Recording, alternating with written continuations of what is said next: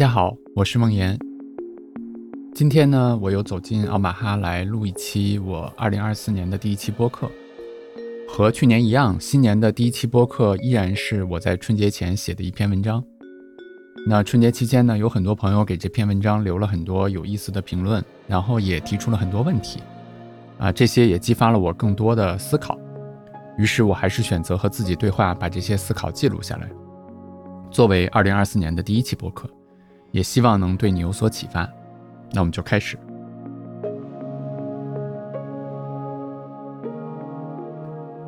去年十一月的时候，我和程庆老师在上海的永福湾录了一期播客。非常有意思的是，每次我试图谈论佛学的播客，都会出现事故。比如说第二十四期，就是我和孙芳老师的那次聊天。我记着我们当时聊到应该全然的放松。应该全然地投入到当下，对结果毫不在意。应该像和自己的奶奶打麻将一样，充满算计，全力以赴，但又完全看淡得失。就在这时，我们发现聊得太嗨，以至于词卡满了，我们都不知道。当时我们的表情和感受，我现在还能很清楚地记得。你看，再多的理论都不如真实情况发生的时候，一个人自然的反应，知和行就在那个时候体现出来。那这次和程庆老师的播客呢，也不例外。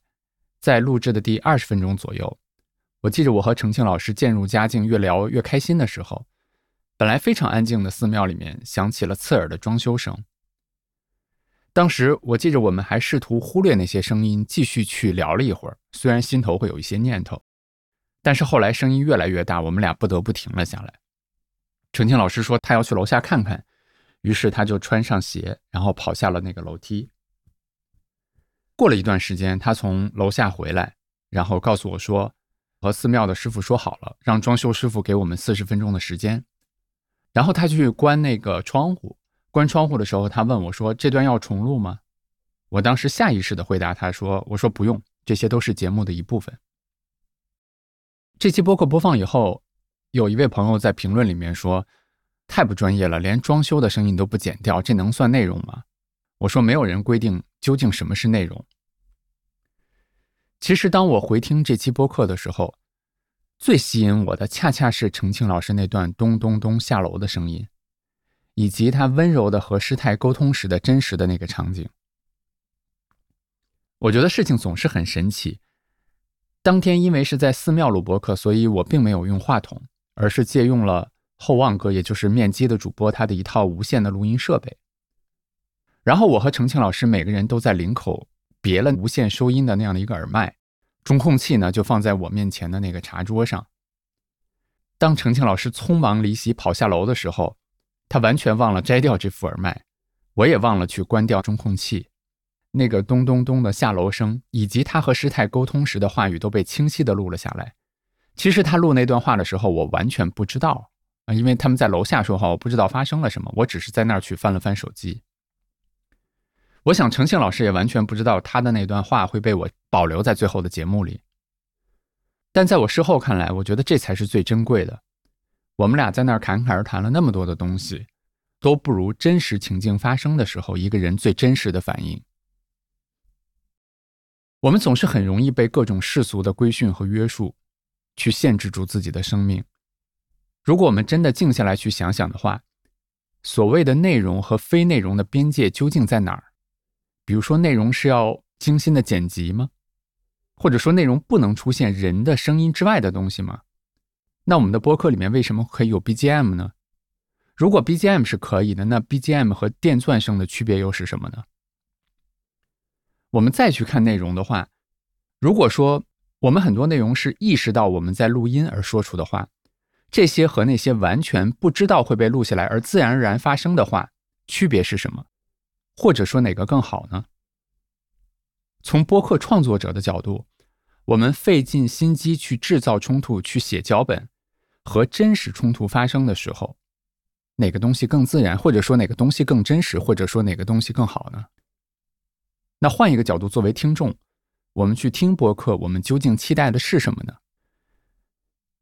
前一段我在看姜宇辉老师的一本哲学的书，叫做《将人生哲学到底》。这本书讲了忘了大概十个吧哲学家的故事，然后其中有一篇是讲法国的哲学家萨特，在萨特的哲学观里面，情境是一个非常重要的词。他说，情境就是将人的生存抛进一个非常极端的场合之中，然后在其中展现出生存的困境、选择与行动的两难。我非常喜欢这句话。我在以前的播客里面曾经多次引用过张小龙的那句话，说人是环境的反应器。我想说的也是这个道理，就是我们人会在很多不同的情境里面去做出很多的选择，而那个选择的背后，我觉得能够体现出很多很多的东西。回到当天的那期播客，寺庙里突然响起的装修声是一种情境。那节目中那段自然的对话和那个楼梯的咚咚声是程庆老师的行动和他的选择。那从录制播客的角度来说，突然发生的事故是一种情境，这也是内容的一部分。这句回答，则是我的行动和选择。如果我们再去看一下萨特的那句话的话，将人的生存抛进一个非常极端的场合之中，然后在其中展现出生存的困境、选择与行动的两难。在这句话里面有三个非常重要的词，分别是极端、困境和两难。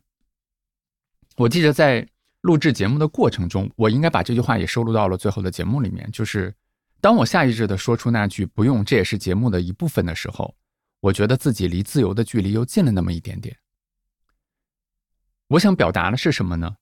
我想表达的是，在那个当下，所谓的极端、困境或者两难，并没有出现在我的情境里面。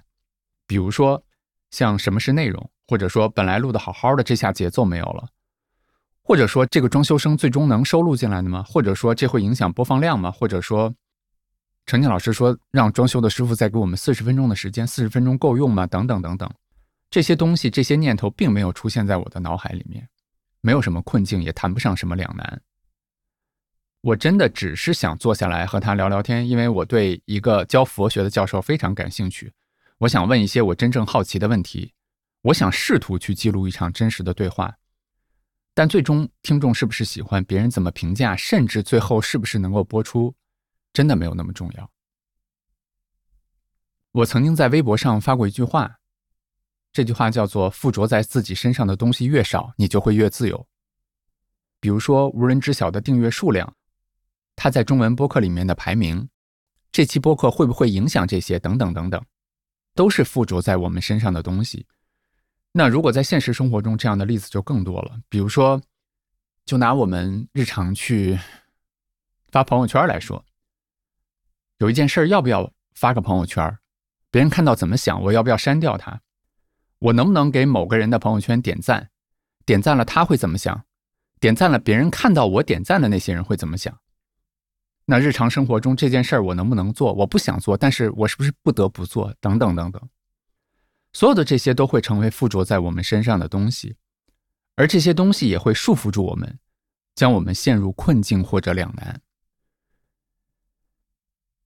那天录完播客出来，我打车去和朋友吃午饭，在车上的时候，我就随便打开手机刷了刷微信，我突然发现了一个非常有意思的事儿，就是有志有行的投资人海燕。被一位朋友拉进了我们的一个用户群，啊，我当时是非常偶然的打开了那个群，然后看到了谁谁谁邀请海燕进了这个群聊。我觉得作为一个对自己的念头比较敏锐的人，我当时挺惊讶的发现说，第一，我没有意图或者说没有想去发信息给海燕问问他说，你是不是有什么想法，或者说你是不是想观察什么。我也没有截图发给我的伙伴，告诉大家说：“哎，我们的投资人进群了，大家一定要去关注这个群的服务，看看平时有没有什么做的不好的，或者等等等等怎么样。”事实上，就在我年前去写那篇文章的时候，我的伙伴们还不知道这件事儿。当天那篇文章发送了的时候，办公室里面还有一位我们的运营伙伴，他还问我这件事，他说：“我们真的不知道我们的投资人在我们的群里面。”节前的时候，海燕来找我聊天儿我第一次把这件事儿讲给她听。我说，通过这件事儿，我再一次觉得自己离自由的距离又近了那么一点点。对我来说，我可能不需要让我的伙伴们知晓投资人在我们的群里面，需要大家去做额外的关注。我也不需要去问问海燕，她进群想做些什么。如果她有明确的需求需要我帮助的话，她就会直接跟我说了，对吗？我也不知道其他的群是什么样子的，我也不知道我们的用户群是不是够活跃。我觉得我们大家的伙伴做的很好，但我也不知道这个好是不是符合投资人的期待。我不需要去证明什么，我更不想去伪装什么。我只是希望我们能够按照自己的方式，全力以赴做着自己的事情。至于其他一切，按照事情本来该有的样子，如其所示就已经很好了。我以前曾经在播客里面提到过，从某个时间开始，具体时间我忘了，就是我慢慢的开始把我的社交媒体签名档里面大部分的信息都删掉了。当然，有些平台，比如说像微博，它有认证需求除外。那这些包括什么呢？比如说有知有行的创始人，无人知晓的主播，且慢的创始人。等等等等，我记得当时刺激我去有这项想法的其中的一个因素是 Paul Graham 的一篇文章，一篇很棒的文章。这篇文章的标题叫做 “Keep Your Identity Small”。这篇文章大概讲的意思就是，你身上的标签越少越好，因为所有的这些标签都会让你变蠢，会困住你，他们会让你不愿意认错，让你不愿意接受新的东西。让你陷入很多的内心的自我的挣扎、自我的怀疑或者自我的纠结等等等等。所有的这些标签儿，就像前面说的那些附着在我们身上的东西。而这些附着在我们身上的东西越少，我们就会对生活越开放，也就越少会被陷入到那些困境和两难中，我们也就会越自由。当然，我还是想提醒一下，别走极端。就像我在中的那期播客里面说的那样，人类总是习惯二元思考，非此即彼。我们更喜欢用别人的观点或者金句来合理化自己的行为。我上面分享的所有的这些东西，其实并不是说自由就是任由自己的性子来，完全不需要在意社会的规范或者别人的感受。如果用我经常挂在嘴边的一句话，那就是答案在中间。自由到规训是一个光谱，我只是想分享，我们大多数人可能离规训的那个光谱更近一点。也许我们可以试着减少一些对自己的规训和约束，减少一些外在的评价，减少一些执着。说到中的那期播客，我突然想起来，后来我的一位伙伴跟我聊天，他说这期播客的内容很好，但是如果这个标题你还是用以前的那样像一些金句的话，它的播放量最终可能会很高。但其实，如果你听了前面的这些东西，你就会理解我当时的做法。我当时的做法只是会觉得“中”是一个非常有意思的，我非常想用的一个标题。至于它会产生什么样的结果，播放量是低还是高，我觉得真的没有那么重要。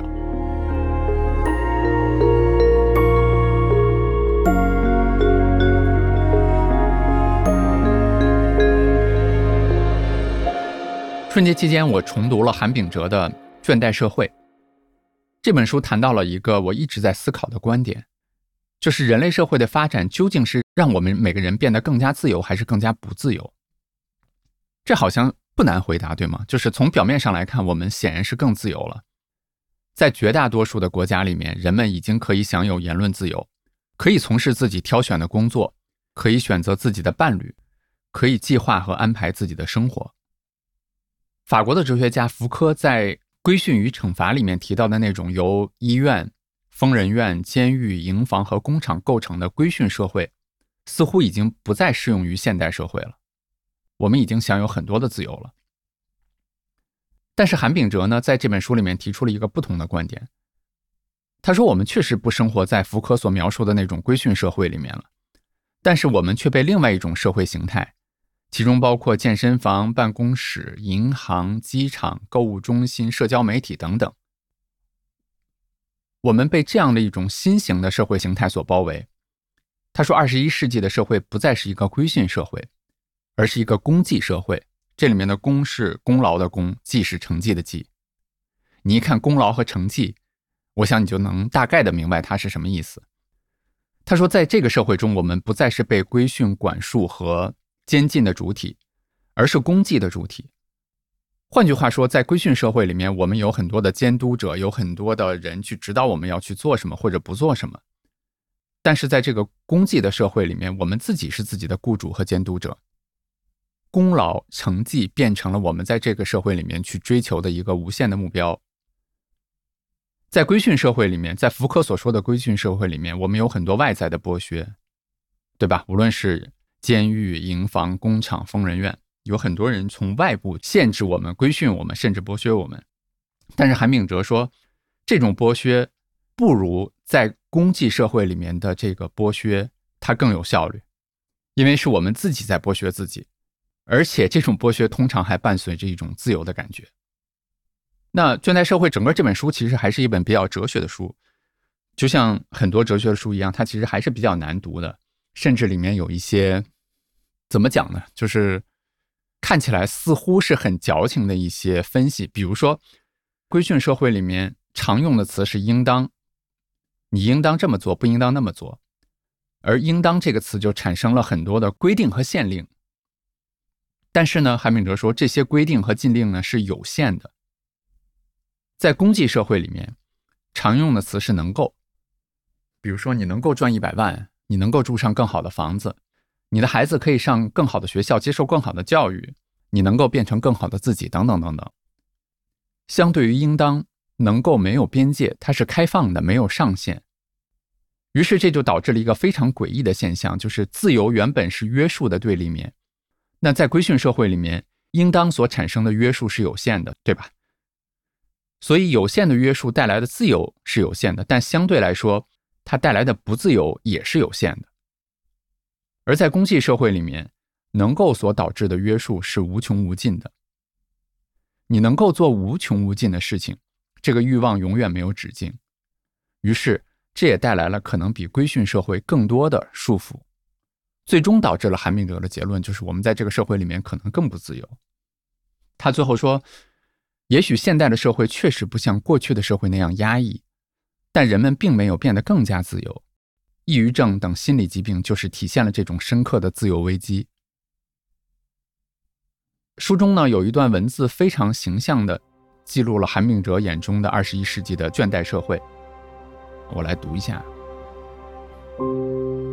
韩炳哲说，在现代世界，一切神性和节日已不存在，世界成了一座百货商店，所谓的共享型经济。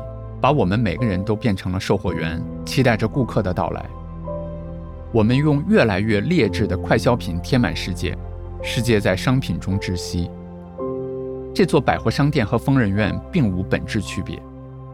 看上去我们似乎拥有了一切，我们却失去了最根本的东西，就是世界。世界丧失了语言和声音，在交流的喧哗声中，宁静消失了。商品的堆积和大众化填满了一切空白，商品占据了天空和地面。商品化的世界不再适于居住，它失去了和上帝神圣、奥秘、无限、崇高的连接。我们也失去了惊奇的能力，生活在一座透明的百货商店里，成为透明的顾客，时刻受到监视和操纵。逃离这座百货商店成为当务之急。我们应当把商店改造成一个庆典场所，在其中生命才能获得应有的意义。好了，这本书相关的东西就聊到这儿啊，因为如果你感兴趣的话，可以去看一看。我觉得这本书让我想到了一个我非常喜欢的企业家，就是帕达哥尼亚的创始人伊冯·乔伊纳德，在他的那本自传《冲浪板上的公司》里面。伊冯不止一次的反思消费社会和有限公司带给世界和人类的伤害。我想，无论是乔伊纳德还是韩炳哲，他们所表达的都是我们越来越被卷入到了一场我能够的巨大游戏里面。我们为这个消费社会贡献了我们自己的能力，我们贡献了自己的数据，我们把自己变成了这场巨大游戏的一部分。但是，我们真的有没有变得更自由呢？我来给你讲个我们行业的小故事。疫情以来的这几年吧，二零二零年以来，就是中国的公募基金行业再一次取得了规模的大发展。其中，权益类的基金从二点三万亿增长到了七万亿。但是，这个数字一定与你作为基民的感受不太一样，对吗？这个大发展的另外一面是，这个巨大规模背后的持有人，绝大多数人都亏了大钱。我们回想一下萨特的那个话，萨特说：“情境就是将人的生存抛进一个非常极端的场合之中，然后在其中展现出生存的困境，选择与行动的两难。”我们不妨来看看这里面的情境是什么。第一，中国的无论是基金投资者还是股票投资者，整体的财商教育是不足的，大多数人都不太了解投资和赌博的区别是什么，也不太了解投资是怎么赚钱的，甚至不太了解基金究竟是什么。这是第一。那第二呢？投资者教育是一件很难、很慢、非常逆人性的事情，在很多国家，它也需要几代人。包括很多其他制度方面的建设，才能够最终提高整个人群的财商水平。那第三呢是，公募基金的收入和它的规模是相对应的，整体的利润率呢并不高，所以只有较高的管理规模才能让公司的业务得到良好的运转。我们再看第四，第四呢是，熊市的投资者教育很难，但是如果牛市来了。投资者拼命想要投资基金的愿望极其强烈。我想大多数人听到这儿，你可以回忆一下自己在二零二零年底和二零二一年初的时候想买基金的愿望，你就能明白我在说什么。如果用一个数字来衡量的话，作为商业机构，牛市去积累规模的商业效率，可能比熊市要高二十到三十倍。那第五是。这些牛市的投资者最想买的是什么基金呢？或者说，我们的金融机构会用什么样的方式去卖基金呢？我想我不说你也知道，那一定是涨幅最高的，最近半年可能涨百分之五十的，在排行榜排的最前的，或者说能够包装出很多故事的，对不对？好，那我们继续看，那怎样才能在五千多只的公募基金里面涨幅最高，排在最前？被牛市疯狂的投资者和销售机构去看到呢？好了，那对于基金公司和基金经理来讲，我们不能做投资里面应该做的那些分散，不能做投资里面应该做的那些均衡，甚至不能保守，因为只有极致的投资风格才有可能获得极致的结果，你才能有可能能够排到排行榜的最前面。那我们继续看，如果投资者买到了那些排名靠前的。比如说，最近半年赚了百分之五十甚至百分之一百的基金的后果是什么呢？我想，大多数二零二零年底、二零二一年初买了基金的人都知道，最终大家是一个什么样的结果，对吧？总有人问我说，公募基金为什么一而再、再而三的走上抱团推高估值，然后估值崩溃的循环？也有人说，会不会下一次好一点？我的回答是不会。在我看来，上面的这个情境就是最根本的原因。在我描述的这个情境里面，作为这个游戏里面的参与者，无论是基金公司、银行、券商、基金销售公司，无论是那些个体，比如说股东、CEO、基金经理、客户经理、理财经理、客服，在这个游戏里面的每一个人都在这个巨大的情境中做出了自己似乎最理性、最合乎商业利益的选择。在公募基金行业里面，最常被提及的一个词就是规模，因为规模代表了收入。但是规模和规模可能并不一样。我们假设有两个人同样持有十万块钱的基金，但他可能对应着完全不同的体验。比如说，其中一个人是理解了投资的大道，他也能克服人性的弱点，按照自己的需求和认知来买入。那另外一个人呢，是被基金公司和销售机构所宣传的高收益率所包装的故事，以及被自己牛市时候那种人性的冲动所驱使的。显然。这两个人的体验是完全不同的，对吧？但是对于基金公司和销售机构而言，这两个人的规模带来的收入没有丝毫的区别，而且更夸张的是，通过第二个人获得这个收入的商业效率比第一个人要高二十到三十倍。我可能花了很多时间去转化了一个人，让他买了十万块钱的基金，但是。如果牛市来了，我可以在同样的时间里面让二十个人到三十个人买这样的基金。所以，如果你也在这个巨大的情境里面，你会怎么选择？如果回忆一下前面韩炳哲眼中的那个巨大的吞噬一切的商业机器，和在这个机器里面的人，我们在这个行业里面每一个被裹挟的人，你觉得大家自由吗？当然，其实我这里面并不是要去否定有限公司和商业社会，恰恰相反，我觉得正是有限公司、消费社会，或者说是韩炳哲所说的公济社会，让人类生活的平均水平得到了大幅的提升。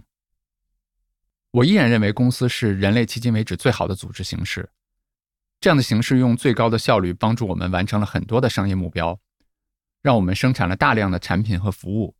背后也代表着满足了大量的需求，提供了非常多良好的体验。在现代社会，一个普通人的生活水平可能比两百年前的国王、君主的生活水平都要高。我们也能从很多的整体的统计数字上，比如说人类社会的人口数量、出生婴儿的夭折率、人类平均的寿命等数据，我觉得都能看到这种生活水平大幅整体的提高的情况。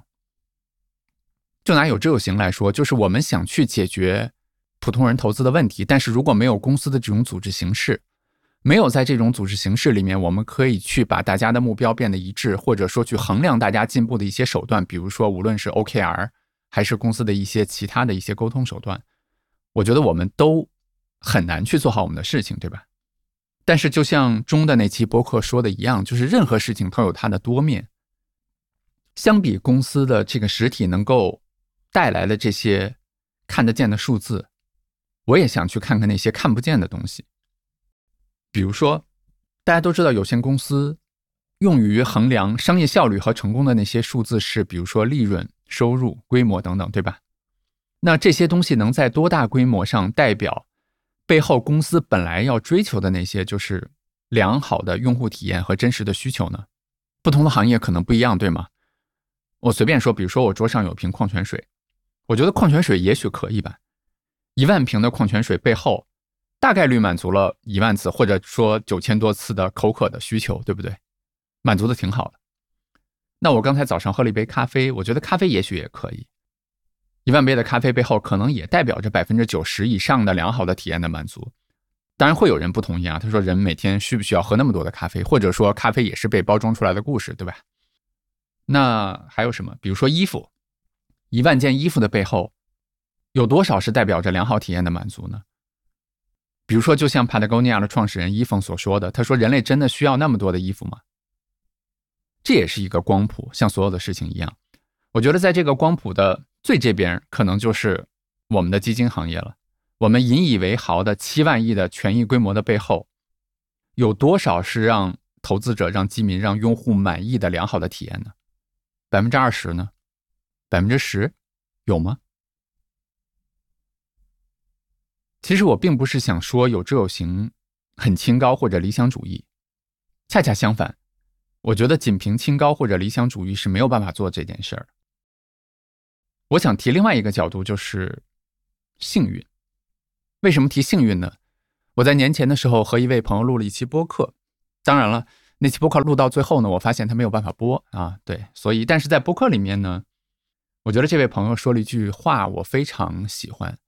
他说他觉得自己很幸运，因为他感受到了 calling 的感觉。他说，比起那个感觉来说，其他的东西，比如说商业的收入或者说什么，当然也重要，但是没有那么重要。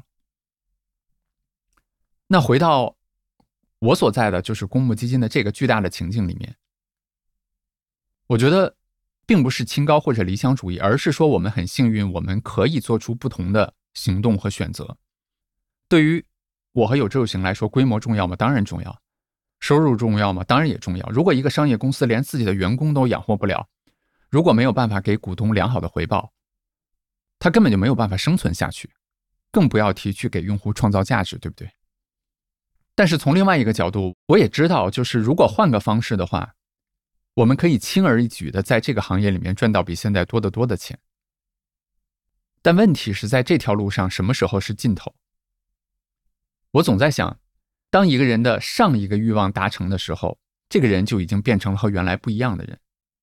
新的你拥有新的社会关系、新的生活方式，你每天看到的是新的东西，是原来你想象不到的东西。你有新的榜样、新的目标、新的欲望。如果你按照整个消费社会或者说工具社会的规训去生活的话，你永远能够要求更多。你永远能够做到更多。人的欲望永远没有止境，我们总有更大的房子，我们总想要更好的车，永远有更贵的生活方式和更多的消费的需求，我们永远能够做到更多，对不对？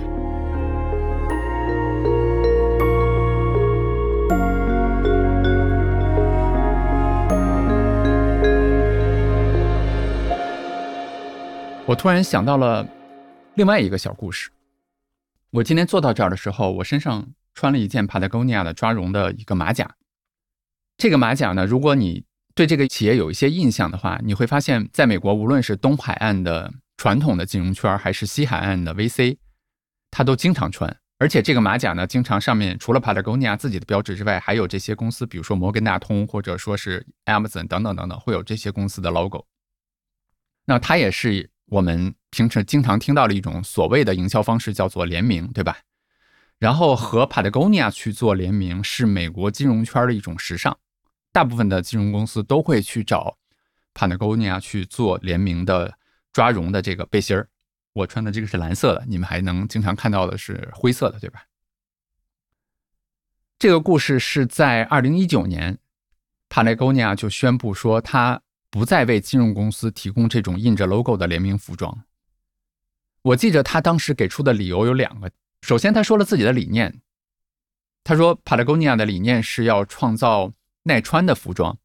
所以你你看，在冲浪板上的公司那本书里面，伊凤写过，他说，当人们走进 Patagonia 的店里面要买一件衣服的时候，我们的售货员甚至会问他说：“你你身上这件不是挺好吗？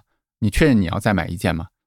包括 Patagonia 整个的店铺里面提供衣服的维修，啊，还有他们去鼓励人们交易二手服装来降低对地球和环境的消耗。基于这样的理念，Patagonia 他说，如果在服装上去绣制标志的话，会有效的缩短衣服的使用寿命，而且只有公司的员工才喜欢穿带有公司 logo 的服装，所以一旦有了这个联名，他就不太可能进入二手的体系，转让给其他人，这样的话也就会。催生更多的服装的需求，没有办法让这些二手的服装更好的交易了，更好的流转了。一件 Patagonia 的这个抓绒背心大概是一百美元。说到这儿的时候，我脑海中就想象到了一个我很喜欢的电视剧《潜伏》里面的一个场景。当时的那个职业情报贩子叫谢若琳，他去引诱余则成和他去做一个情报的交易。余则成就说你太龌龊了，然后就拒绝了他，还骂了他一顿。我记得非常清楚，那个谢若琳从怀里面掏出了两根金条，他对余则成说：“他说，现在两根金条放到这儿，你告诉我哪一根是高尚的，哪一根是龌龊的。”我想到刚才那儿的时候，就想到了这个场景：两百美元，或者说两件 Patagonia 的抓绒背心放到这儿，你说哪一件是高尚的，哪一件是龌龊的？可能并没有哪一件是高尚的，或者说龌龊的，对吧？但显然，在 Patagonia 的眼里面，有一件儿，就是那件带着 logo 的，是不符合他们所为之构建公司的那个理念的。在有昼行办公室的一个墙上，有一句我非常喜欢的话，叫做 “Be a mission with a company, but not be a company with a mission。”我觉得我就是通过这样一件一件的事儿，理解了伊凤为什么去说这句话。他说，大多数的公司都是 be a company with a mission，就是先有了一个公司，然后大家经过讨论，或者说创始人整天在那儿说我们要找到一个 mission，于是想出了一个 mission。他说，我认为的 mission 不是那样子，在 Patagonia 我们是 be a mission with a company，就是我们有一个理念，我们希望去降低整个服装行业对地球、对环境的伤害。我们希望去打造一个企业，这个企业能够成为一个样本，告诉人们有限公司通过这样的方式也可以经营。这是我们的 mission。那 company 是我们的一个高效率的方式去完成我们的 mission。我觉得说说总是容易的，但是你从这样一件又一件的事情里面，比如说无论是伊凤的书里面说的那些事儿，还是说发生在二零一九年的这件事儿，你就是从这样的行为里面，你看到了他真的是这么做的。这是不是就是萨特所说的那个？就是你把一个企业放在具体的情境里面，你才能看到那种选择的两难，你才能看到他们最终究竟是怎么做的。我觉得这样的企业或者说易凤这样的行为是跟大多数的人或者说大多数的企业不同的，它和这个消费社会，包括整个的公济社会加给我们身上的那些规训是完全不一样的，对吧？我觉得我很喜欢的这几个人，无论是易凤乔伊纳德，还是沃伦巴菲特，还是芒格，还有很多人了。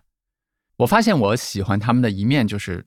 他们可以忽略这些社会强加给我们的规训，去按照自己的内在积分牌去寻找自己内心的幸福和人生的意义。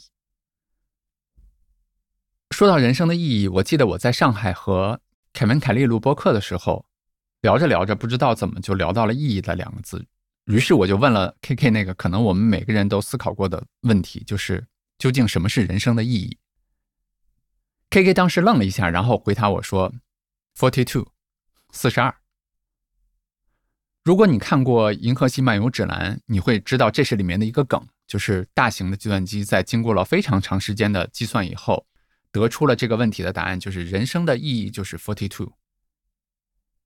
这个答案没什么意义，可能是因为人生的意义的这个问题本身就没有意义。从整个宇宙的角度来讲，人只是宇宙展开过程中一个可能并不那么重要的参与以及见证者。而我们每个个体作为生命只有不到一百年的几十亿分之一的这样的一个个体，能够参与和见证的过程就更微不足道了，对不对？当然，这个角度看就太渺小了。但是从另外一个角度来说，我们每个人的生命和体验都是独一无二的。就从这个角度来讲，我们又无比的崇高。所以，人生的意义究竟是什么？这让我想到在。江宇辉的那本《将人生哲学到底》的书里面，有一章是有关亚里士多德的，它里面描述了他啊有关人的快乐、幸福以及人生意义的探讨。有两段文字我非常喜欢，所以我还是在这里面去读一下。那就有关人生的快乐、意义和幸福啊。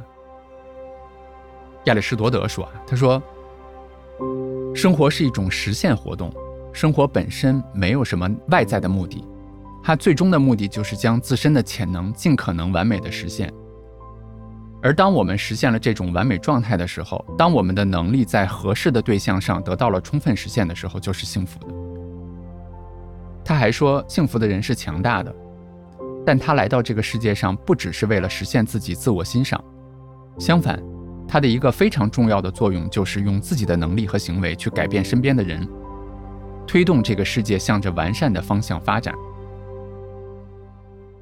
我很喜欢亚里士多德从这个角度对意义和幸福的解读，就是生活本身可能没有什么外在的目的，就像我刚才说的，宇宙在往前发展，它在用自己的规律去做展开，我们只是在这个过程中非常非常微小的一个参与和见证者。如果从这个角度上来讲，我们的生活可能并没有什么外在的目的，但是从另外一方面。如果我们在这个参与和见证的过程中，如果能够将自身的潜能尽可能完美的实现，我们能够在合适的对象上充分去发挥我们的这些潜能的时候，我们在每一秒都能够专注的去做这件事儿的时候，可能就是幸福的。同时，还有一个非常重要的作用，就是当我们在发挥自己的潜能的时候，如果我们能够用自己的能力和行为去改变身边的人，或者说去推动这个世界向着完善的方向去。走那么一点点，可能就更好了。从佛学的角度来讲，就是在那么多的因缘里面，我们每个人的那一小小的作用可能微不足道。我们每个人的杠杆可能不一样，对吧？有的人可能只能影响一两个人，有的人可能能够影响十个人、一百个人，有的网红大 V 能够影响成千上万的人，有的政治家能够影响更多的人。但是我们每个人对因缘的改变不一样。但并不影响说，我们自己是不是能够用自己的行为去，用自己的杠杆去推动着这个世界，朝着完善的方向去发展那么一点儿，或者说我们自己贡献一些因缘吧，让世界朝着我们想要的方向去走那么一点点。说完这些，我觉得你可能就明白我前面说的，它并不是什么清高或者理想主义了，而是说幸运。就像和我聊天的那个嘉宾说的，他说有多少人能够在漫长的一生中能够寻找到人生的 calling，有多少人能够在合适的对象上充分实现自己的潜能？又有多少人能够用自己的能力和行为去改变身边的人，去推动这个世界向着完善的方向去发展？我觉得也正是因为这样，我才能够越来越清晰地意识到，附着在自己身上的东西越来越少，我可以随心所欲地按照自己的想法，去过我想要的最真实的生活。在我和老六老师对谈的播客里面，他打过一个监狱的比方。他说：“我们所有的人都生活在监狱里。”而且，当你挣脱了现在这个监狱，好像可以放飞自我，做一些任性的事情。其实你不过是从一个监狱里面出来，进入到一个更大的监狱里面。我喜欢这句话。福柯的规训社会是看得见的监狱，那韩炳哲的公济社会是看不见的监狱，而我们内心附着的那些规则、标签、限制、规训，可能是更多、更大的监狱。正如老六老师所说，人生就是在这样的一层一层的监狱里面寻找解脱之道。当然，我知道对我们绝大多数人来说，这个过程可能一生都没有止境。但我觉得没关系。每当我们挣脱了一个监狱，我们与自由的距离就更近了那么一点点。好了，这个就是我今天想和你分享的东西。也希望在二零二四年的新的一年里，我们每个人都能够有新的发现，也能够与自由的距离都近那么一点点。新年快乐，拜拜。